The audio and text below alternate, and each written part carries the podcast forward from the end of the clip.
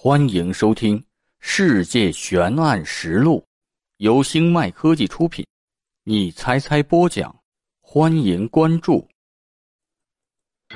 日本花季少女被害案，黑帮派，第一集。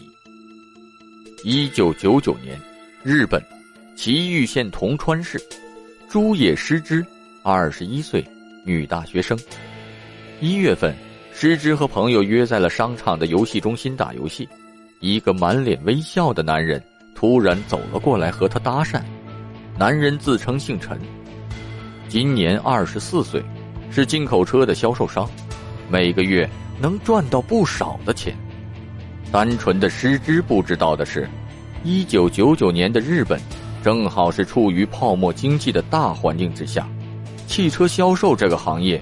根本就是赚不了什么钱的，而且这个男人也不姓陈，他的真名叫做小松和人，实际年龄二十七岁，并不是什么汽车销售商，而是一个在东京有着七家无证经营风俗店的老板。小松故意冷落失之的朋友，却偏偏对失之大献殷勤，这让失之感到十分高兴，对小松和人的第一印象很好。他幽默、风趣，似乎什么都懂一些。在游戏中心认识之后，两人就交换了联系方式。不久之后，两个人就开始交往了。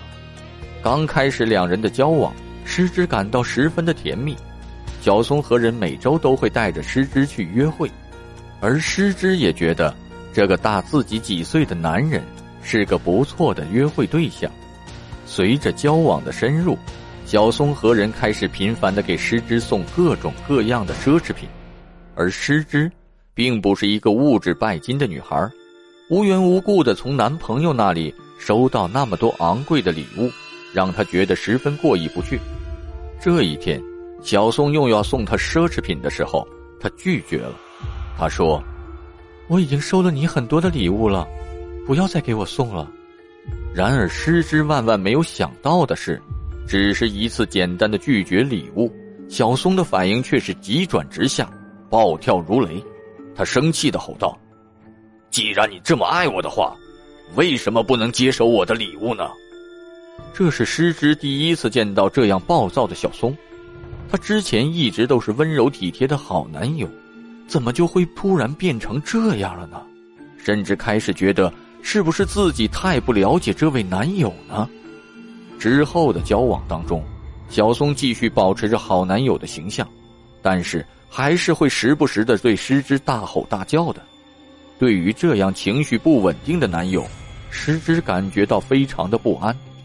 更让诗织不安的是，有一天她在小松的车子上发现了印有他本人名字的信用卡，她才知道自己男朋友叫小松和人，根本不叫什么陈。他又想起来有一次，小松因为车祸住了院，来探望的朋友当中还有黑社会的人，而且小松还很骄傲的和他说：“我是故意撞的警车。”诗织对男朋友的真正面目是越来越不安和怀疑了。三月二十号，两人认识两个月之后，诗织第一次到小松的公寓里面去玩，他发现。房间里面架着好几台摄像机，失之十分的警觉。为什么房间里会有摄像头啊？你要干什么？没想到小松突然暴怒，把失之推到了墙上，一边的用力捶失之旁边的墙面，一边怒吼道：“你是想反抗我吗？要反抗我的话，把我之前送你的那些礼物全部还给我，一共是一百万日元。”没钱还的话，你就去风俗店给我赚钱去。面对情绪失控的小松，失之吓得不知所措。他很想提出分手，但是又怕如果说分手的话，小松会不会做出什么出格的事情来？这件事情之后，小松开始每天频繁的给失之打电话。如果失之没有及时接到电话的话，他就会暴怒。同时还开始限制师之的自由，他要求师之每一次出门都要给他报备。三月三十号，师之实在忍受不下去了，他毅然给家人和朋友留下遗书之后，和小松提出了分手。小松却威胁师之，只要他敢分手，小松就去骚扰师之的父母。师之想着自己从来都没有和他说过家里面的情况，小松这些话应该也只是口头威胁一下，他应该不知道自己父母的情况。然而实际上，小松早就通过了一些不正当的渠道，知道了师之父母和他朋友的一些信息。这次争吵当中，小松说出了师之父母的工作地点，师之吓了一跳。为了不让家里面人受到伤害，他不得已只能答应继续和小松交往下去。但是小松，他越来越过分了。他给失之的朋友打去骚扰电话，要他们远离失之一点，要求失之摔坏手机，不许和任何人联系。只要失之提出分手。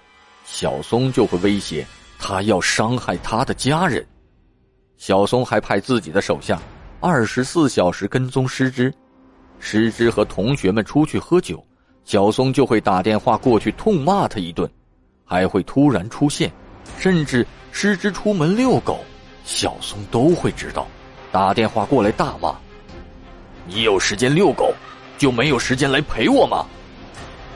被二十四小时监视的师之，越来越害怕，他不敢和父母说，只能把自己的恐惧和担忧对朋友说。他担心自己有一天会被小松杀死。六月十四号，认识了五个月之后，师之实在是忍受不了这样的折磨了，他再一次和小松提出了分手。当天晚上，小松带着他的哥哥和一个手下闯到了师之的家里面。当时只有师之和母亲在家里，他们威胁母女俩，说小松为了给师之买礼物，挪用了公司的五百万日元。那你女儿也是同罪，你们自己看怎么办吧。三人在师之家里面待了一个多小时，一直到师之父亲回家，他们才离开。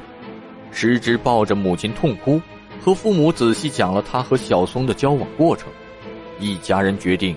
报警处理，而警察的处理方式却让听闻这个故事的人都会大跌眼镜。本集播讲完毕，感谢您的收听。